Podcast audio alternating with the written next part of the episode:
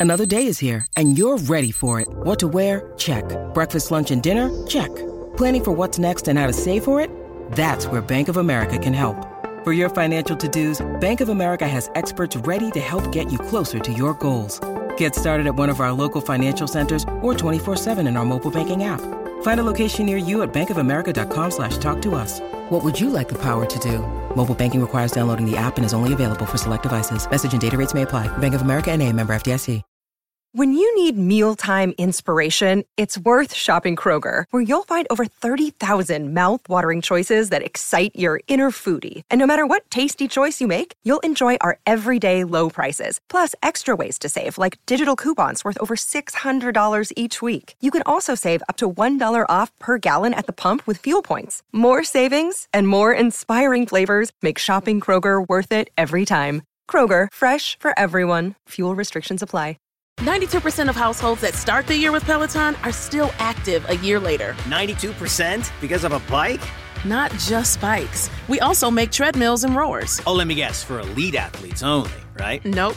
It doesn't matter if you're an avid exerciser or new to working out. Peloton can help you achieve your fitness goals. 92% stick with it. So can you. Try Peloton bikes, tread, or row risk-free with a 30-day home trial. New members only. Not available in remote locations. See additional terms at onepeloton.com slash home dash trial. With one of the best savings rates in America, banking with Capital One is the easiest decision in the history of decisions. Even easier than choosing Slash to be in your band.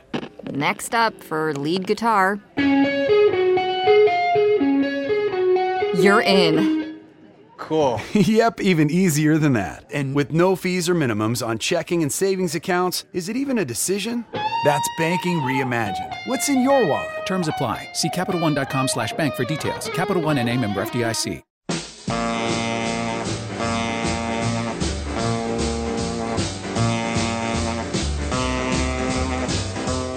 Welcome to Country Roll, a special Let It Roll maxi series discussing Ken Burns' country music documentary hosted by Nate Wilcox and James Porter. Follow the Let It Roll podcast on Twitter at Let It Rollcast and check out our website at letitrollpodcast.com. Let It Roll is a Pantheon podcast, and you can listen to more great podcasts at www.pantheonpodcasts.com. Nate uses AKG microphones and headphones. Today, Nate and James discuss episode 6 Will the Circle Be Unbroken, which covers the rise of Kris Kristofferson and a new generation of Nashville songwriters, Mr. and Mrs. Country Music George Jones and Tammy Wynette, Johnny Cash's emergence as a superstar, and the nitty gritty dirt band's successful attempt at rapprochement between musical generations. Email us at letitrollpodcast at gmail.com. Pop in those earbuds and enjoy.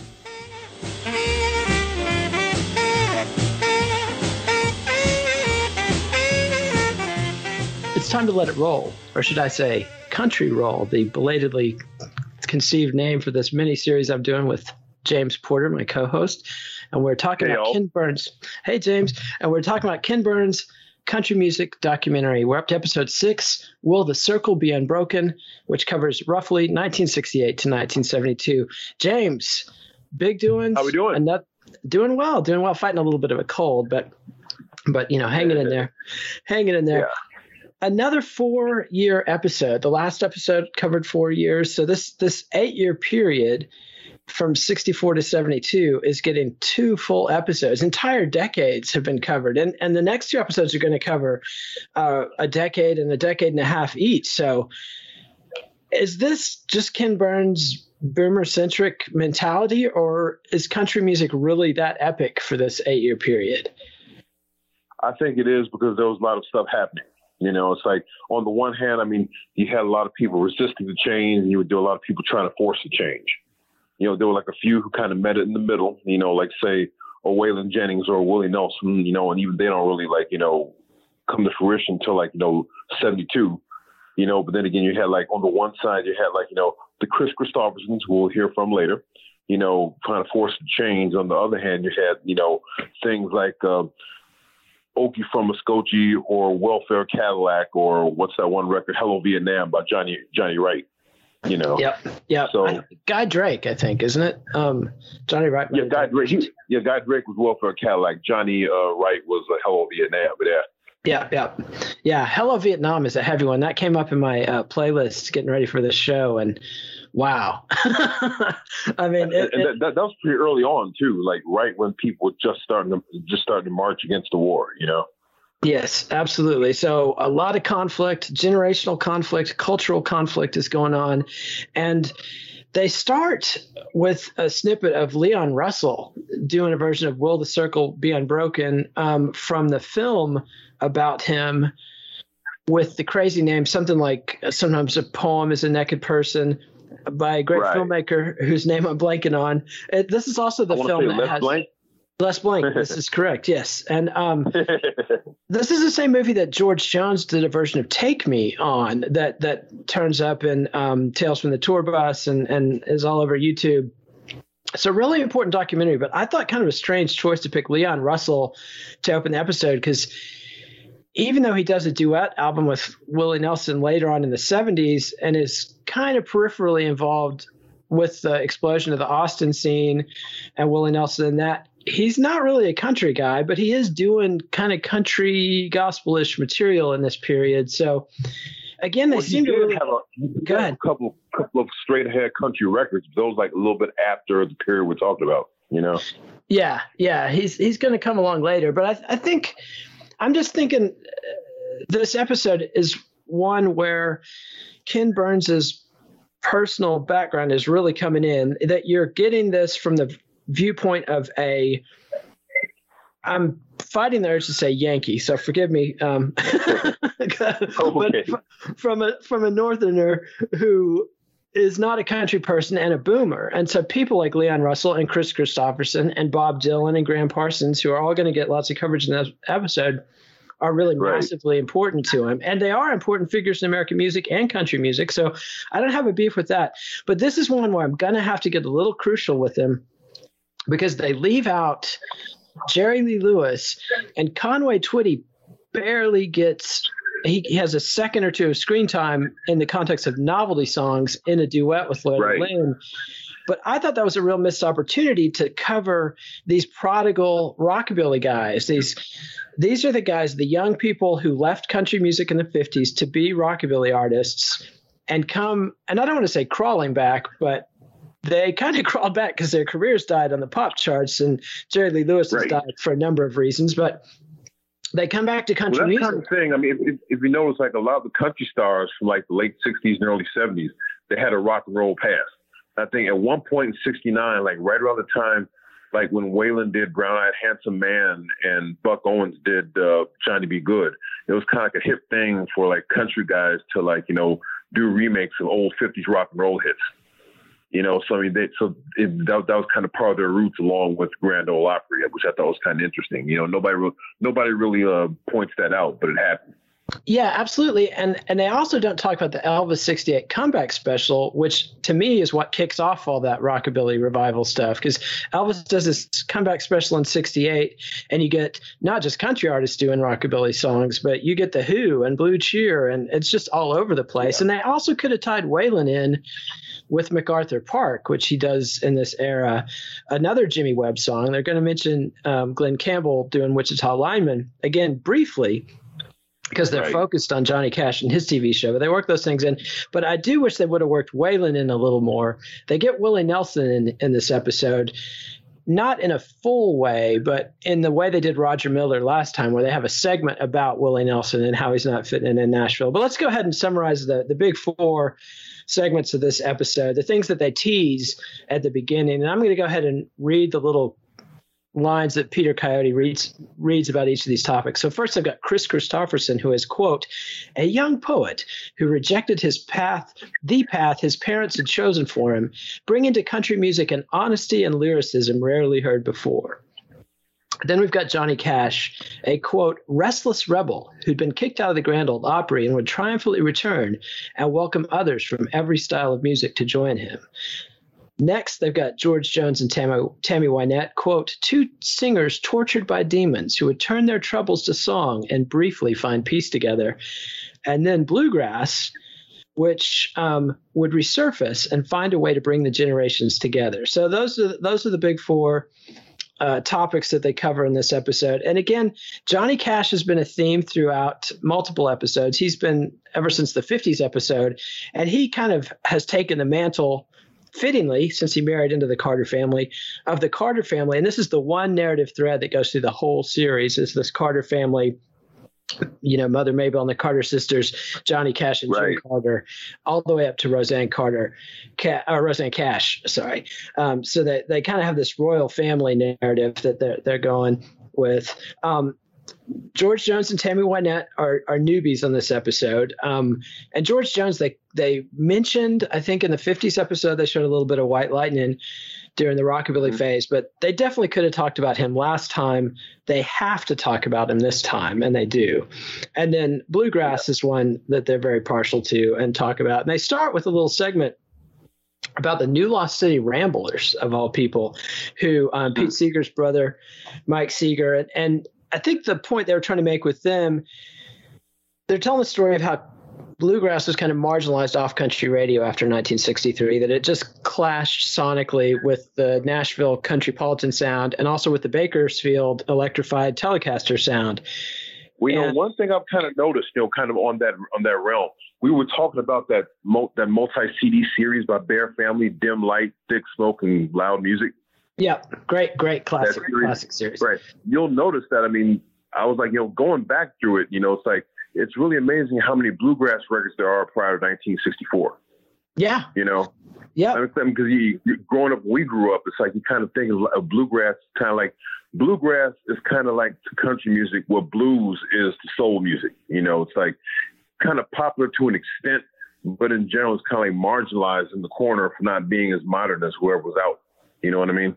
Yeah, that's a perfect analogy. I mean, it's for country folk, the country of the country yeah. folk in this case, and uh, really you know, kind of, kind of confined to like you know indie labels and festivals, not so much like you know out in the top forty. You know.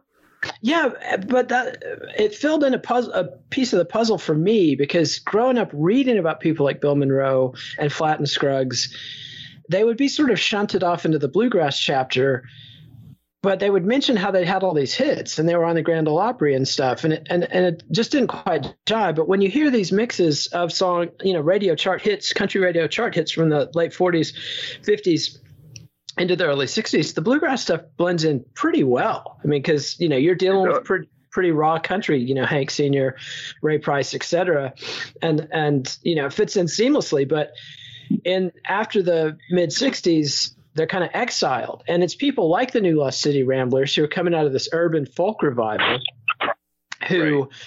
these guys were the ones who were the most focused on really reviving the Harry Smith anthology of American folk music, which is honestly just a sampler of commercial blues and country records. You know, it, it, it, mm-hmm. it, it, he redefined stuff as folk music that had originally been seen as commercial music when it was released. And, you know, the New Lost City Ramblers took it real serious, did real good versions, and they brought Mother Maybelle to the Newport Folk Festival, which opens the floodgates for these bluegrass artists to go to these folk festivals, start playing the college campuses, and quote bluegrass began began to create create its own world, with the big exception of Flatt and Scruggs, who have a massive number one hit, country hit, and a pop hit. I don't think it was a number one pop hit, but it was a big pop hit with the Beverly Hill, Hillbillies theme song in 1963. Right. And then Foggy had minor success too at '67 with the theme with the Foggy Mountain Breakdown because that was used as theme in uh, to uh, the Bonnie and Clyde movie. Exactly, the the Warren Beatty, Faye Dunaway, um, just a classic movie that was absolutely on the cutting edge at the time, and also a big popular success. So, right and and and that's a trend we're going to see into the 21st century with oh brother where art thou that bluegrass is going to have this ability to kind of leapfrog the country gatekeepers by breaking into pop culture through movies and tv so flatt and scruggs do that.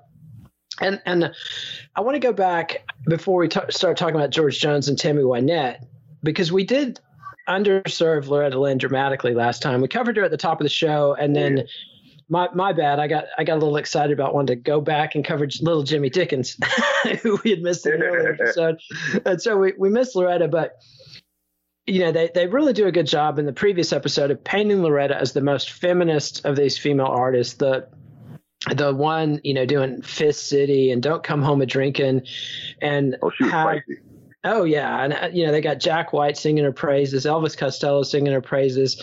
Uh, they talk about the Coal Miner's Daughter song, which went number one country. I think it charted pop as well. Becomes the title of her autobiography later on. The movie with Sissy Spacek. So, you know, Loretta Lynn absolutely epic and continues to be very powerful in this 68 to 72 period and really all the way through the 70s into the 80s.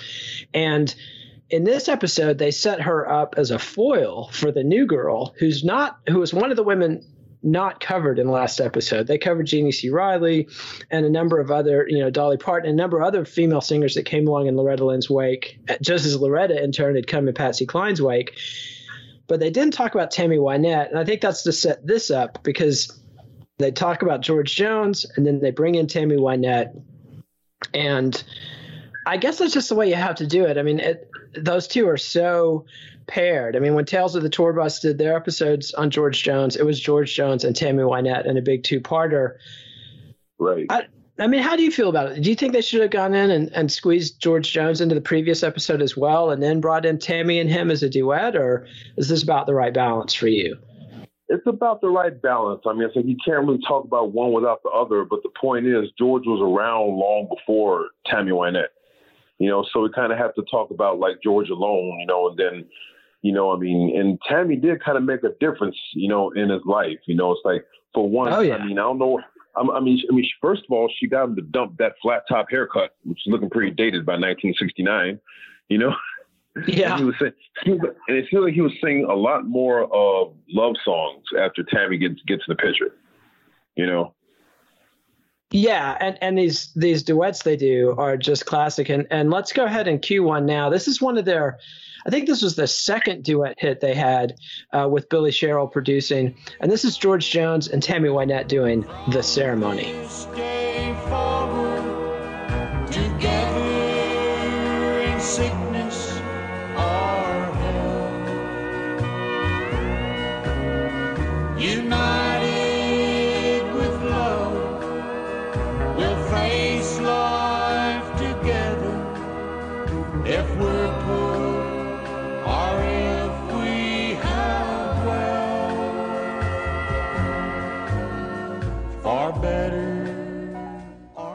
And that was George Jones and Tam- Tammy Wynette duetting on the ceremony, which they co-wrote with Shel Silverstein, the producer. And this is the first song in a series. I think the first duet they did together was "Take Me," which George had already charted with as a solo love song.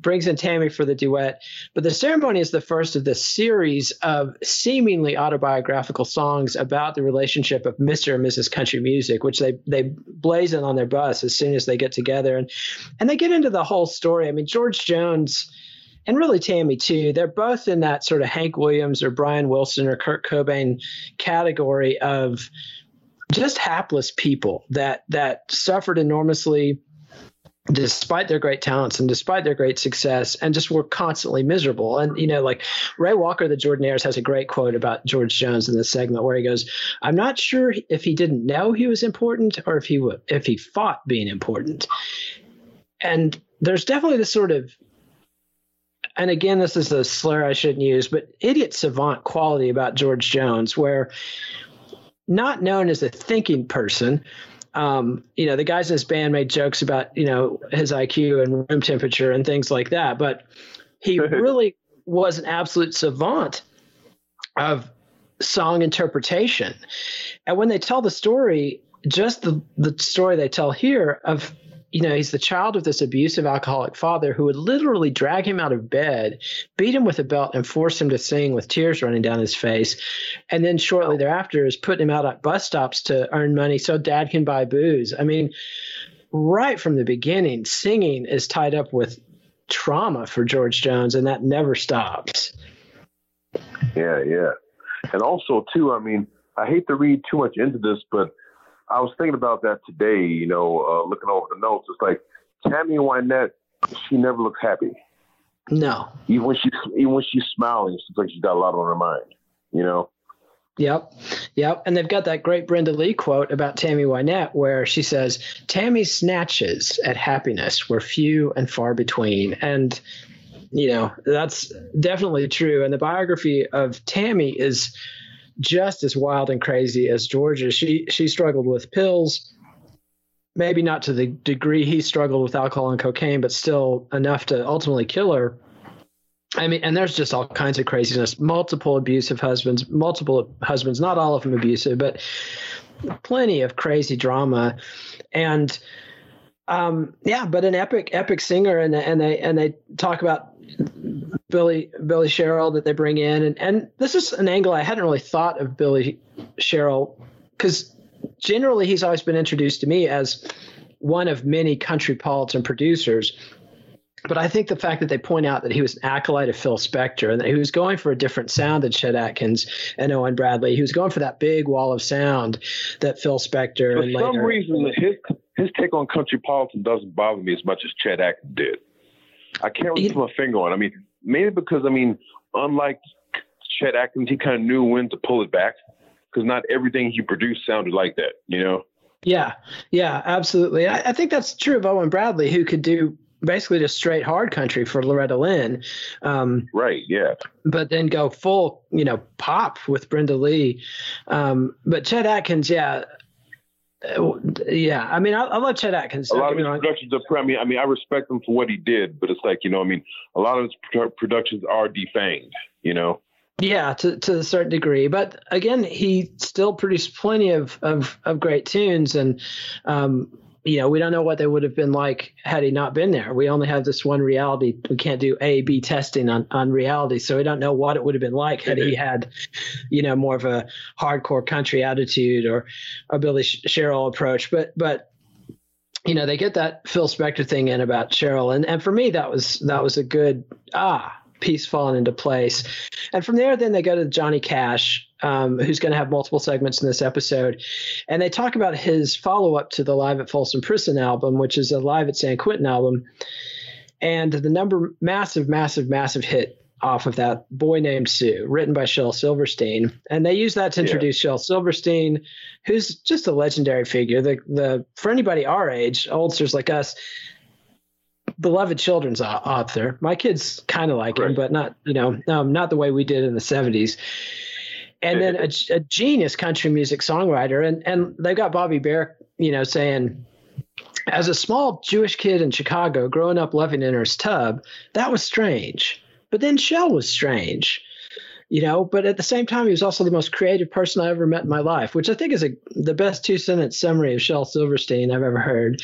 And then they use that to to introduce all these novelty songs that were big in this period, like Little Jimmy Dickens, who finally gets a number one hit with May the Bird of Paradise Fly Up Your Nose, uh, Roy Clark's Thank God and Greyhound, Jerry Reed's classic She Got the Gold Mine, I Got the Shaft, and then Loretta Lynn and Conway Twitty get in there with You're the Reason Our Kids Are Ugly. So, and this is a segment they probably could have done at any point because they haven't really talked about novelty songs that much. Maybe in the 30s episode they did, but this this hokum tradition is a big part of country, and, and I'm glad they covered. it. Any As I there any? sit here, you know, from the period we're talking about, as I sit here, a lot of the the country novelties I can think of are mainly by like one hit wonder types, like the Guy Drakes or the Leroy Pullins. You know, I mean, they maybe maybe they might have had more than one hit, but they're only known for like the one song. They disappeared. You know. Yeah. I mean, because yeah. I mean, because because because I mean, when I mean, it's pretty safe to say that you know when Loretta Lynn dies, God forbid, she's not going to be known as the she's not going to be remembered as the person who gave us half, you know, who gave us half of "You're the reason our kids are ugly."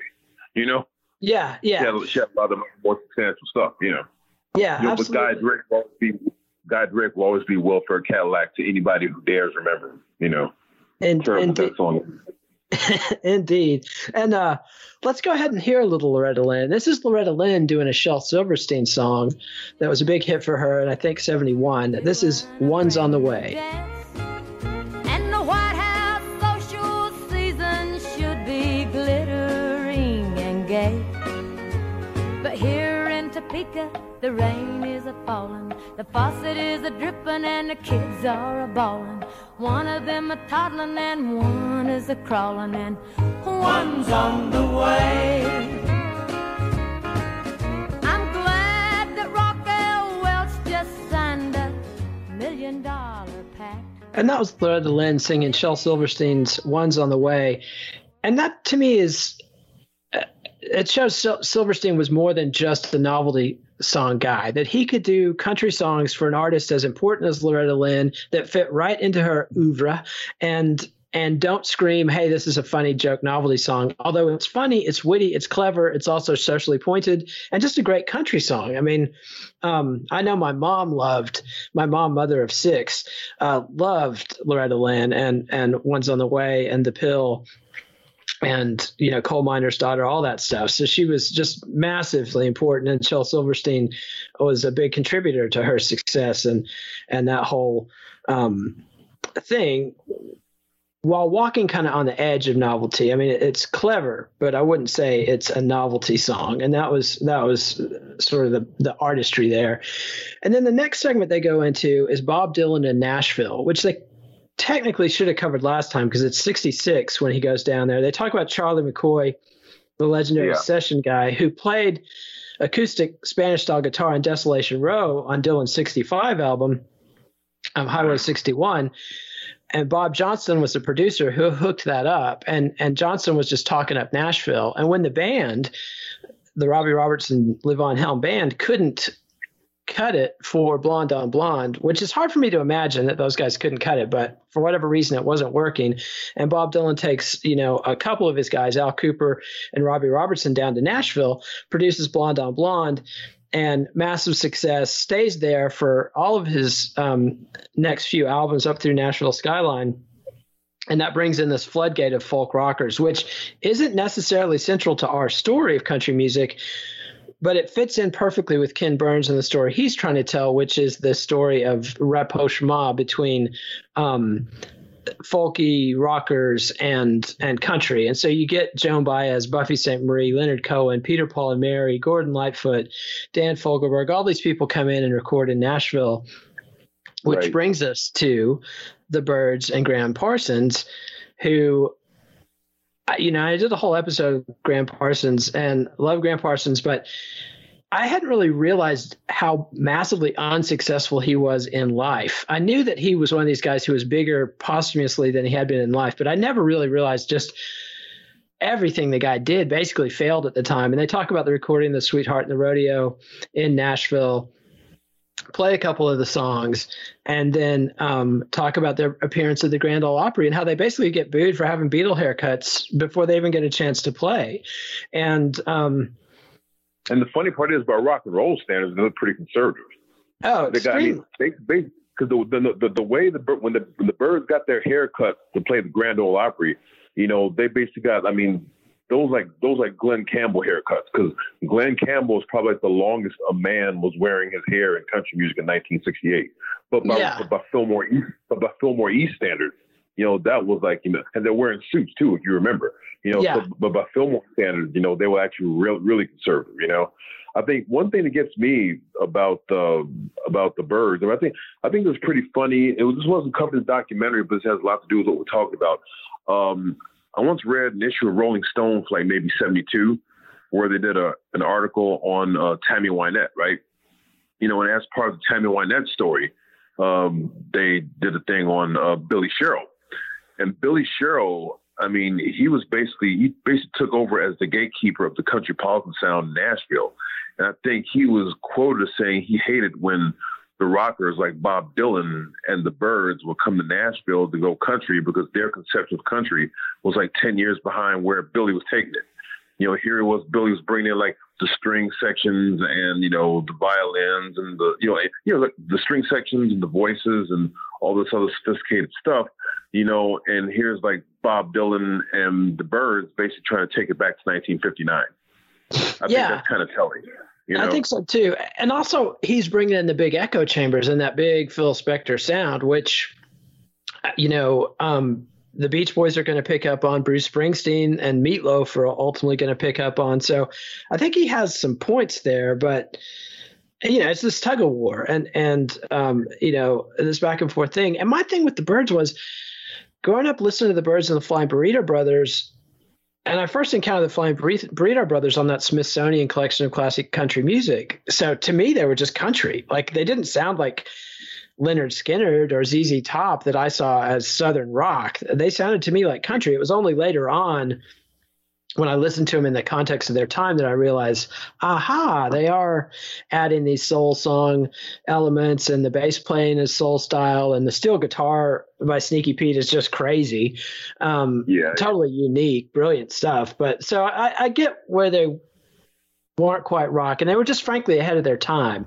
Um, you know, this is going to be enormous five years later when the Eagles start doing it, and then ultimately it's going to have a bigger influence on country music. And I think that's one of the reasons I'm okay with him talking about Gram Parsons and Kris Kristofferson and Bob Dylan so much and ignoring Jerry Lee Lewis and Conway Twitty is because in the long run, it was these outsiders that kind of influenced the future of country music more so than these prodigal rockabilly guys and then and then they take us back into Kris Kristofferson for a deep dive into his story, um, which again I sort of bristled at because his singing voice. I, remember some Rolling Stone review a long time ago that the worst thing about the singer songwriter era was you had singers who couldn't write like Carly Simon trying to write songs, and you had songwriters who couldn't sing like Kris Kristofferson singing songs, and but honestly, at this point in time, with the whole Leonard Cohen revival and everything, Kris Kristofferson's singing doesn't sound that bad. It's strong. His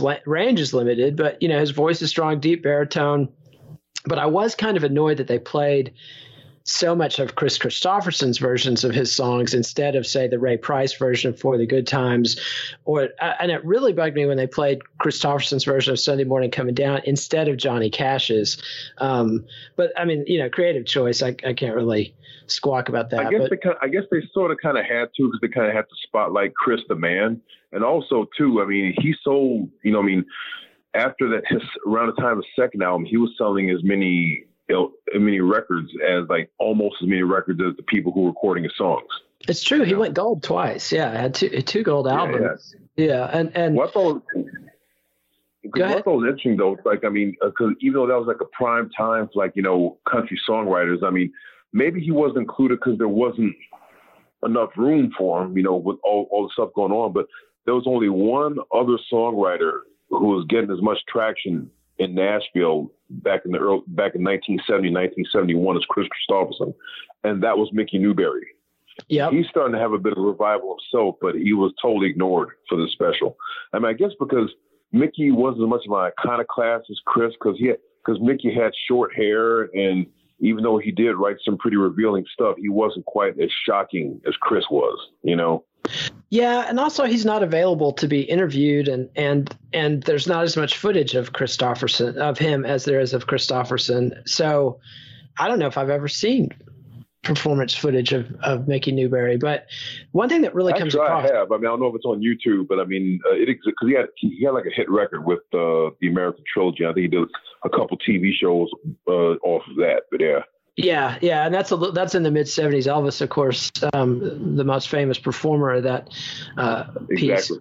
Um, the one thing that really comes through, though, is what a pretty boy Kristofferson was, and you can really see why Hollywood was drawn to him and why Johnny Cash putting him on TV made his career because the guy is a Adonis. You know, he's a, a really good looking guy. And, and let's hear from our sponsors and come back and we'll summarize a little bit of the Kris Kristofferson bio.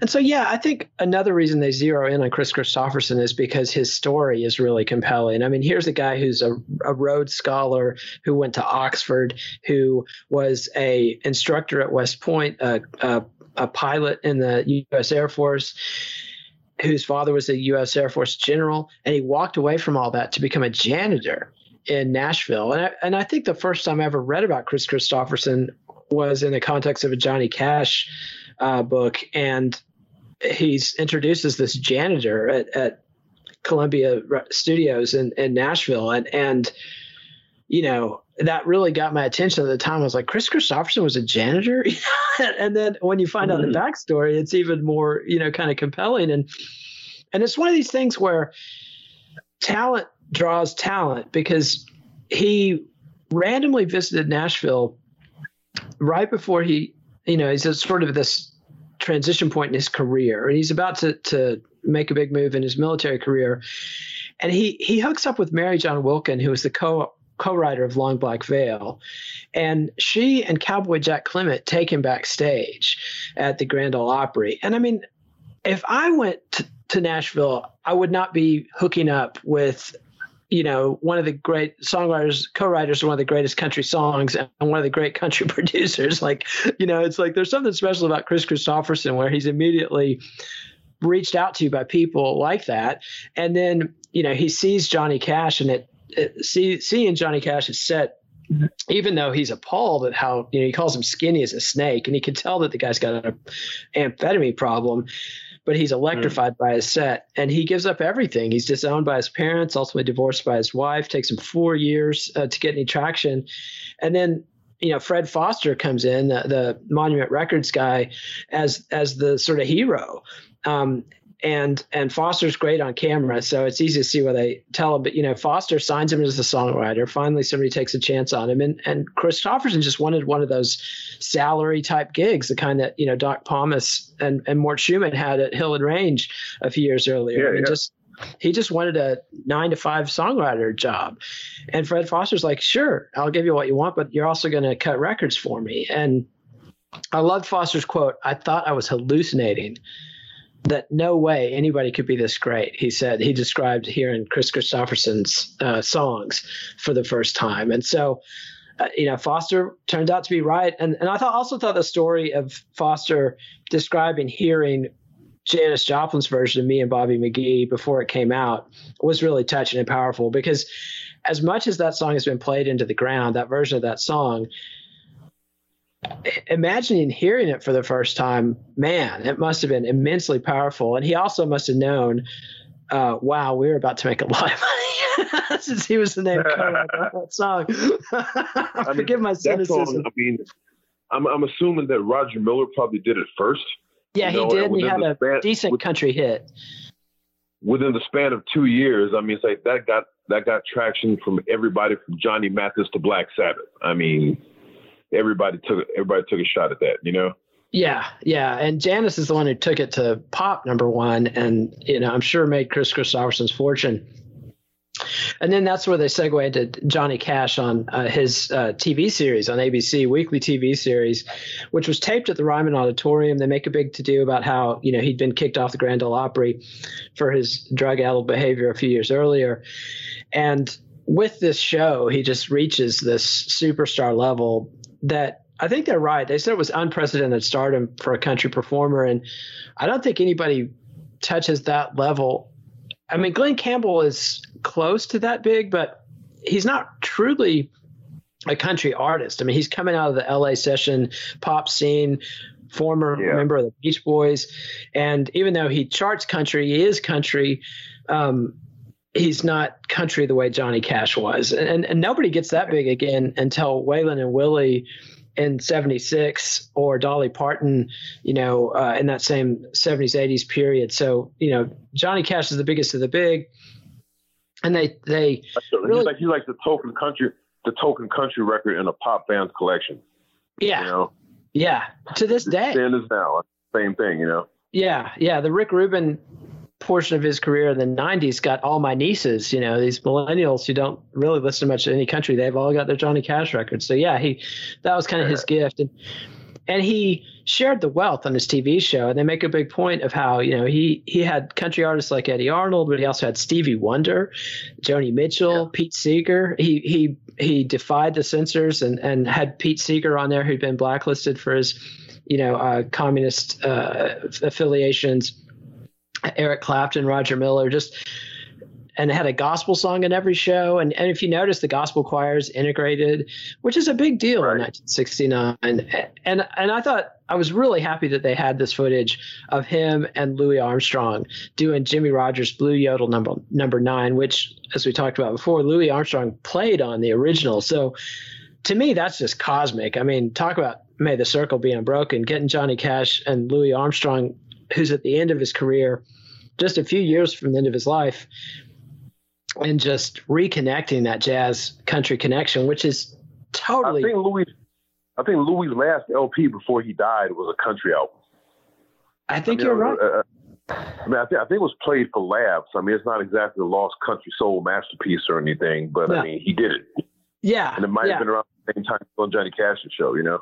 I'll have to look into that. I was I, I've been um getting ready to read a bunch of Louis Armstrong stuff, and I, I remember coming across that the other day, but I can't remember what year it was. But anyway, so so Johnny Cash is kind of this uh, hero who shares the wealth in his stardom, and then they bring in Merle Haggard, who comes out as a convict at Johnny Cash's urging uh, because of this, and Johnny Cash outs him on the show, and Cash explains why he's doing this.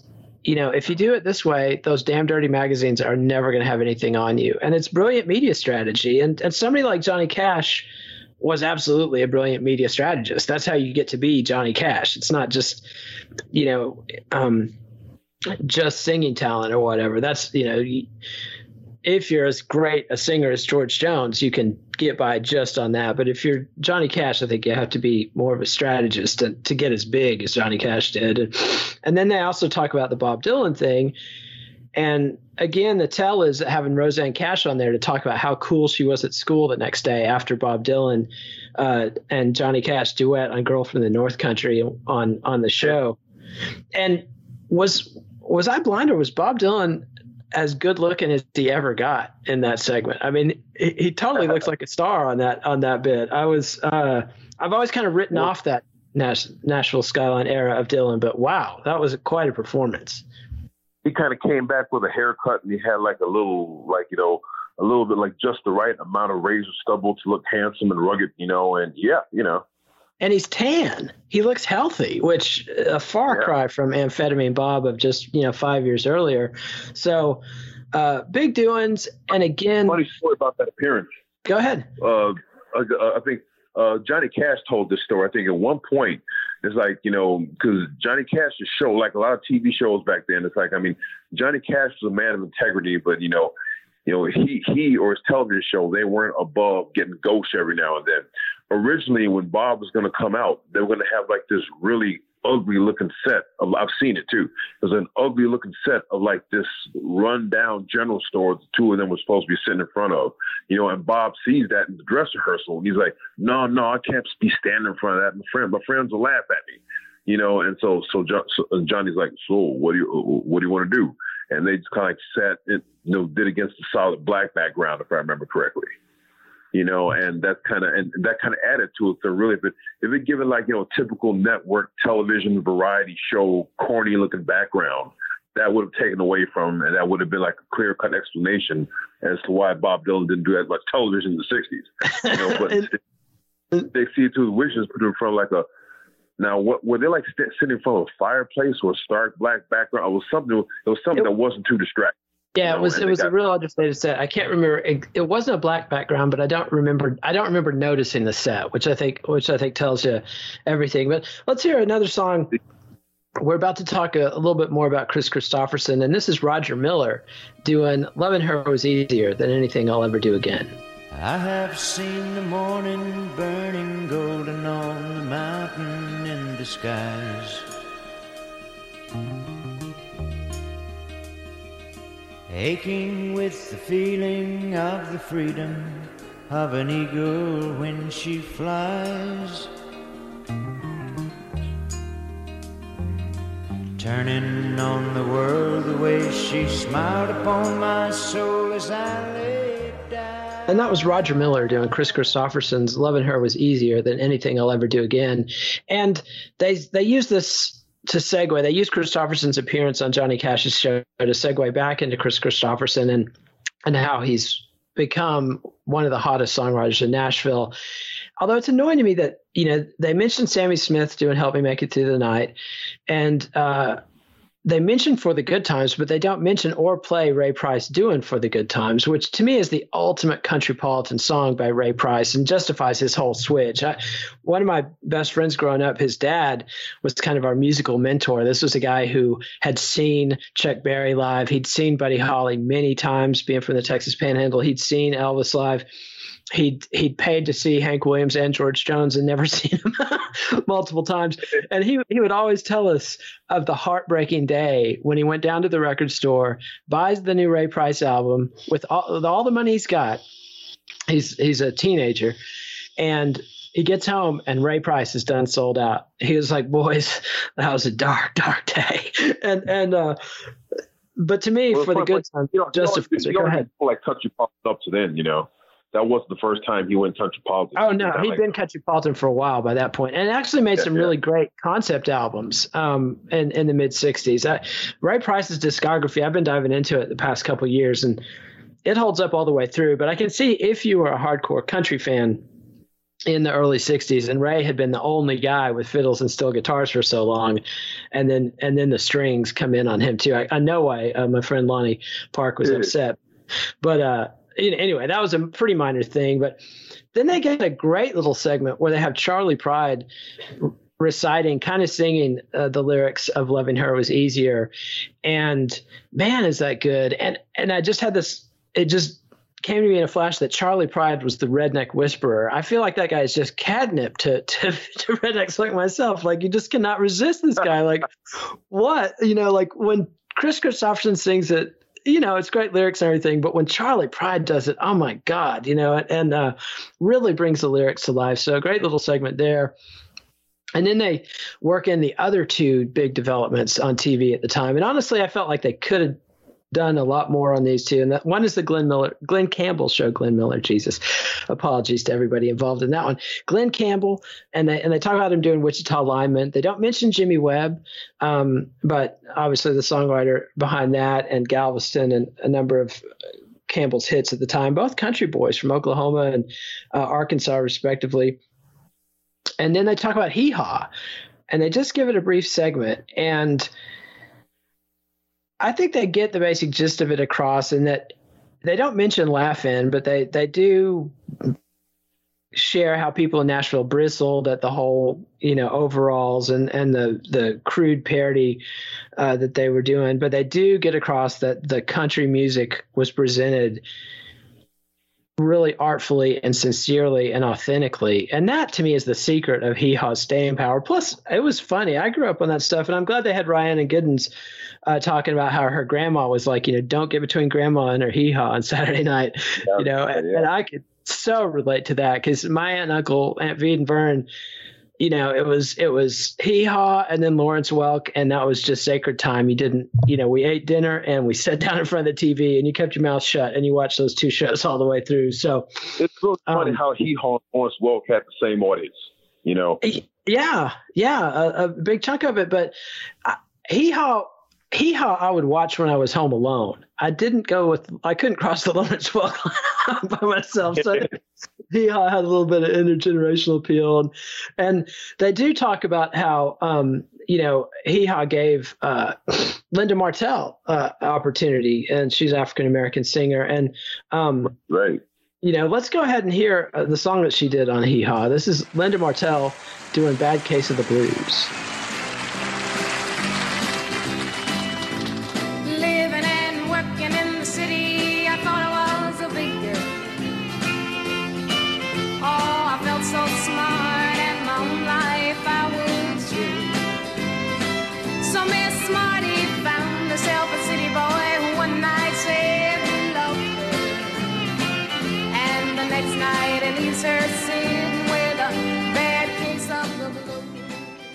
And that was Linda Martell doing Bad Case of the Blues on Hee Haw. Linda Martell, kind of a lost artist. She she came in the wake of Charley Pride, got a little bit of attention, got a few opportunities, and then you know doors were closed.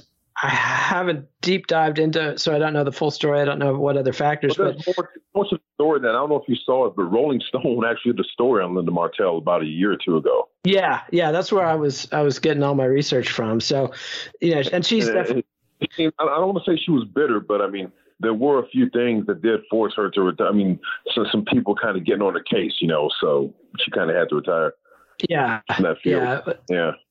Yeah, she was she was uh, just not accepted. I mean, there was basically once country music had accepted Charley Pride and then celebrated ourselves for accepting Charley Pride, we stopped accepting other black people. Just a classic, classic all American move right there. I think kind of she was kind of double damned because I mean she was not only was she black but she was a woman and Yep. she was a female singer on a label where the biggest selling uh, country singer on the country singer was a woman, Jeannie C. Riley. I think she kind of implied that there was like a little bit of a rivalry between her and Jeannie on the label. You know? Yeah, yeah, even, and though- even, even Jeannie was the proven hit maker, and and uh, and L- Linda, for, you know, she was only around for like a few minutes, unfortunately. You know? Yeah, yeah, and and it's it, anybody who's dealt with singers knows and stars of any type just how jealous and petty and paranoid they can be. So if you've got somebody on your label that sees you as a rival or is afraid of you and they're way out ahead of you, that can be really hard. Um, and then they they segue into uh, these hardcore conservative songs that start coming out. They get Bill, Bill C. Malone out to talk about how country music prior to the 60s, when it got political, which was pretty rare, it tended to be populist. Um, even if Woody Guthrie wasn't necessarily wildly accepted by the country audience, his songs were done by a lot of country artists, and his politics were reflected in almost, you know, it was populism and anti uh, elites, anti money kind of songs that tended to be. But once Vietnam happens, you get this real reactionary strain. And and we talked about Hello Vietnam, Goodbye Sweetheart, Hello Vietnam. Um, you know, and even people like Loretta Lynn did a song Dear Uncle Sam, which isn't that kind of strident right wing stuff, but is still about that song. And and then they got Jan Howard with his her song My Son, and they tell the whole tragic story how you know she records the song about her son. She's got two sons in Vietnam.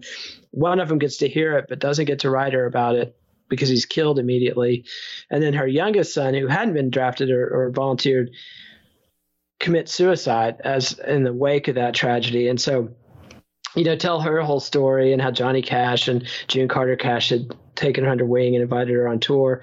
But then there's a really ugly moment where Jan Howard talks about some peace activists knocking on her door and trying to invite her to go Yeah. on a on a walk, and then she threatens to kill the guy, and it's just, uh, you know, Man, coming from that, that, that, Texas, that I've- segment right there, I almost want to turn off television because like they should have ended on that note, you know, because I had a hard time following the rest the rest of the episode. But that story, I mean, I'm not saying she was right or wrong, but that was just so powerful. And the thing about it is, like, I don't have a hell of a lot of Jan Howard, you know, in my collections. Maybe like a, a like you know maybe a Barry Stardust compilation here or like a 45 there. But now, I mean, especially after seeing that segment, you know, where she threatens to pull out her pull out her Magnum.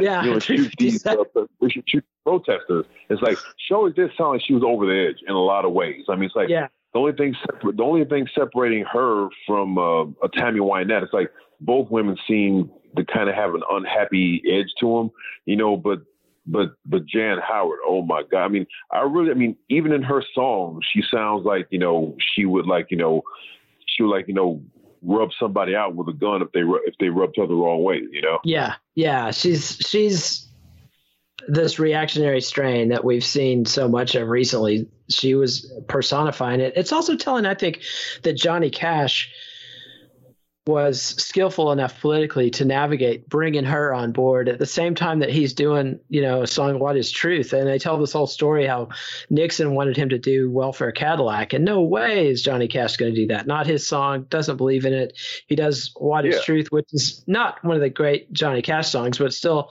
pretty powerful that he stood up. And they also talk about how Earl Scruggs played the March on the Pentagon with Charlie Daniels in his band, who later grows up to be this extremely right wing Hank Jr. type person. But at this point in time, he's on the left and he's protesting the war. So I'm glad they got that in. Well, you know, Then- Charlie Daniels was, was about a hippie who gets stuck in a redneck bar. Yeah, Uneasy Rider. Um, So, right, right. He, he was obviously on the hippie side. And as far as, un, I mean, of course, he later updated in the 80s with a song called Uneasy Rider 88. And uh, you don't want to know about that one. That's, that's just god awful. But yeah. yeah, I mean, you know, he he took a long journey like so many baby boomers did. Then they get to the big song of this period, the, the big political song, "Okie from Muskogee" by Merle Haggard, um, and and Bill C. Malone tells how it originated as a joke. They get Ray Benson in to talk about to give the hippie country fan perspective of how betrayed they felt, and also to out Merle Haggard as a big pot smoker.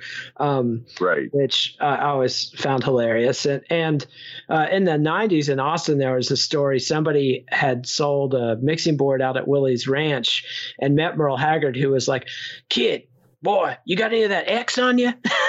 so, so Merle was open minded chemically. Um, but they don't get into the fact that his follow up was almost Irma Jackson, which is a song about a, an interracial love affair with a with a white man and a black woman. But he blinked and chickened out of doing it, despite being encouraged to do it by Johnny Cash. I talked to David Cantwell about that on an episode, and and then he they also don't talk about the Fightin' Side of Me, where he doubles down and goes full Jan Howard and gets fully ugly. Um, and oh, yeah, yeah, you know, which it's a great song and I love it, but I definitely understand why that topped him out, and why a lot of people who were around at that time wrote him off as a reactionary, um, and it did limit his growth. He never became a Johnny Cash style superstar, which I think he had the talent and the potential to do it.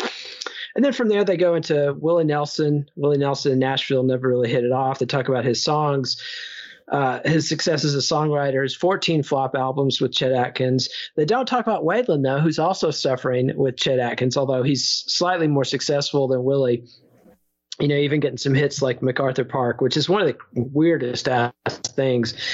Uh, Waylon Jennings doing MacArthur Park, just like that song in itself blew my mind as I can't believe this is people are seriously doing this. And th- and then when Waylon Jennings did it, I was really dumbfounded. It, eventually, I've kind of come around on MacArthur Park, but anyhow, the, uh, and, and the funny part is, everybody has the ideas. It's like MacArthur Park was fully Waylon's idea. Nobody had to twist his arm to do that. No, and he yeah. goes back and redid it a few years later. I mean, he because he didn't like um he didn't like Chet Atkins' version of it. So yeah, he I himself mean, said when when when when that record came out by Richard Harris, he had the eight track tape of Richard Harris Harris's Tramp Shining album, which had MacArthur Park on it, and he played that song over and over and over until he figured he had to do it.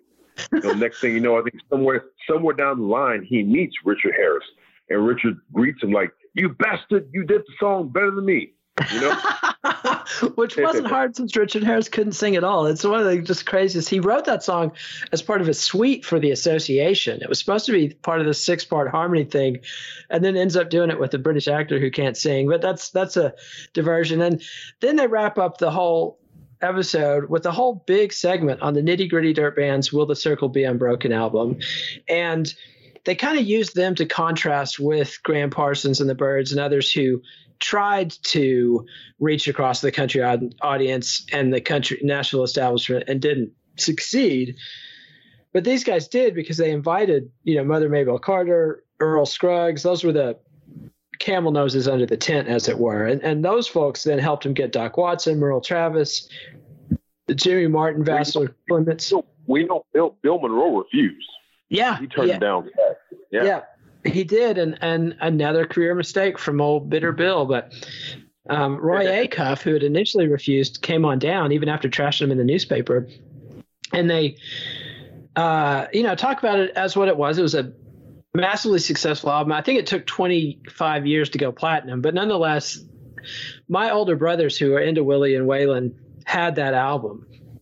And for me, since I had the luxury of getting into their record collections, and they'd already gone back and bought the Bob Wills and bought the Carter family and bought the Doc Watson albums, I would just go to the source and kind of skipped over the nitty gritty dirt band. Um, but preparing for this episode, I went back and listened to that album all the way through for the first time. I'd heard segments of it. It's solid stuff. It, it's a really weird album. I mean, they got to make it because they had this number one hit with Jerry Jeff Walker's Mr. Bojangles. Go ahead. From what I they don't even take that many lead, the leads, the lead vocals on that record. Aren't they like taken by the by the guests? Yeah, I um, it's it's, very- it's you're well into what would have been like side three before you start getting um, the nitty gritty dirt band doing lead vocals on that album. It's it's Roy Acuff. It's very It's big album for like a various artist compilation. You know, Yeah. so many guests. Oh yeah. yeah, it's it's it's a very unique album, triple album. I mean, it's sat next to George Harrison's um, All Things Must Pass triple album and in my brother's collection. Um, I don't know why he he sorted his triples and then his, had his double albums in another section. But anyway, that album obviously was a big big deal to boomers who were coming from the rock side and coming into country, and it served as a great introductory and folk fans too, because the Nitty Gritty Dirt Band were an LA folk rock group who, like I said, had this massive number one hit. So that's how they got to do a triple album and got to camp out in Nashville and do this just I don't know of any artist before or since who's done an album like that where you have multiple guest stars come in and take the lead. You know, it's one thing to have Earl Scruggs play a banjo break on one of your songs, but it's a total other thing to just hand the mic to Maybelle Carter and do a number of old Carter family songs. So, um, you know, it's one of these things. I rolled my eyes so hard when I realized they were going to the title of this episode "Will the Circle Be Unbroken" and and and that they were going to make a big big hoorah about this album because I'm just kind of allergic to Americana. I, I fight it, and I and I do love a lot of the Americana artists, but the movement But as a whole. like it's like country and western in a museum, Yeah, yeah. Uh, it's it's like it's a, glass case. yeah, yeah. It's an analog to the folk revival. It's it's this just a new generational update on the folk revival. But again, I love a lot of the folk revival stuff. So, you know, it is what it is. You know, but on the whole, I, I enjoyed this episode a lot. Had some really powerful footage, um, and I can deal with them featuring "Will the Circle Be Unbroken" because it was a big album. It, it did have a big generational influence. So, you know, looking forward to the next one. Any concluding thoughts, Mr. Porter? Uh, well, even though the episode uh, leaves off there, it's worth noting that bluegrass did kind of have like a minor revival after uh, after uh, after that Will Circle Be Unbroken record. So I mean, in the top forty, you had Uneasy Rider, which we discussed earlier, and also uh, um, uh, Dueling Banjos by Eric Weissberg, who just passed away last year. Yep, You know. yep, yep. And and then uh, on top of that, it was like right around that time too. You started seeing like a lot of like I guess you call them newgrass kind of groups, like these sort of like these hippie bluegrass bands started popping up on small indie labels like Rounder, yeah, yeah, You know, y- you know, it's like I mean, and uh, and if you look in the country and bluegrass sections of uh, mo- of a lot of used record stores, you'll see a lot of the records that were like you know put out by those kind of bands back in the day. You know, I mean, it's like I mean, it didn't. I mean, it wasn't so much that like you know bluegrass more or less took over. You know, but it kind of kind of that kind of gave it a new lease on life. You know, I mean, it might have died down like as the '60s died down, but after, like I say, Nitty Gritty Dirt Band, Eric Weissberg, Charlie Daniels, a few other things, it kind of got back in the mainstream again. yeah. It it it. And one of the nitty gritty dirt band guys talks about that how every year they were talking, oh, this year bluegrass is going to be big, and and it's never gets enormous, but it's slow and steady, and people have long, successful, upward trending careers through this whole period in bluegrass, and it and it lasts. I mean, bluegrass is still actively played. I'd bet you money more bluegrass records are made in this century than country politan records by a wide margin. So, um, you know, definitely a, a genre, a subgenre with staying power. So that's it for country. Go ahead. I mean, if you if you lived through the 2000s, it's like I mean, I mean, shoot, we had like we had like the Dixie Chicks and Oh Brother Where Art Thou.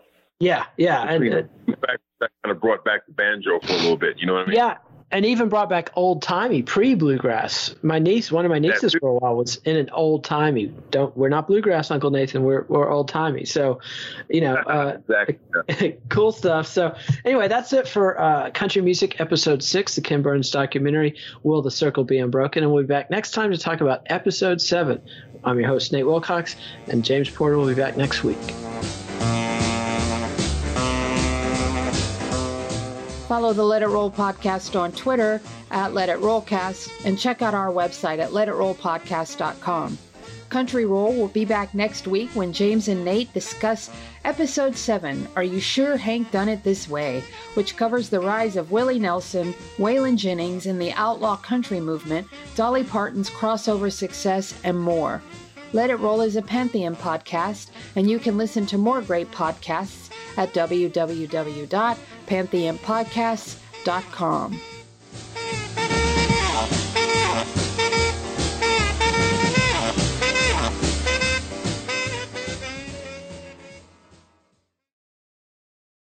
Ninety-two percent of households that start the year with Peloton are still active a year later. 92% because of a bike?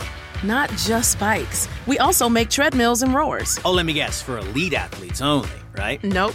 It doesn't matter if you're an avid exerciser or new to working out. Peloton can help you achieve your fitness goals. 92% stick with it. So can you. Try Peloton bikes, tread or row risk-free with a 30-day home trial. New members only. Not available in remote locations. See additional terms at onepeloton.com slash home dash trial. With one of the best savings rates in America, banking with Capital One is the easiest decision in the history of decisions. Even easier than choosing Slash to be in your band. Next up for lead guitar. You're in.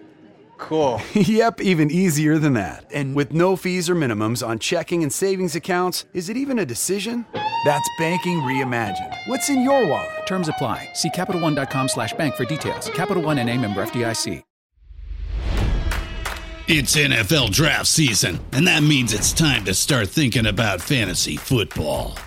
FantasyPoints.com features industry leading experts and prognosticators using proprietary hand charted data to help you score more fantasy points. FantasyPoints.com is the place to go for whatever kind of fantasy football you play. Whether you play fantasy football, daily fantasy sports, or do a little bit of everything, Fantasy Points has the meticulously researched content to guide you to victory. And why wait for the fall? Fantasy Points also covers the new spring football league, the UFL. Join the guru, John Hansen, Scott Barrett, Joe Dolan, and other massive names in the fantasy football universe with an exclusive offer. Use code Pantheon for 15% off any fantasy points package, including the all in package, with access to every article, tool, and data nugget that Fantasy Points has to offer. That's fantasypoints.com and code Pantheon for 15% off at Fantasy Points. Fantasypoints.com. Code Pantheon. Score more fantasy points.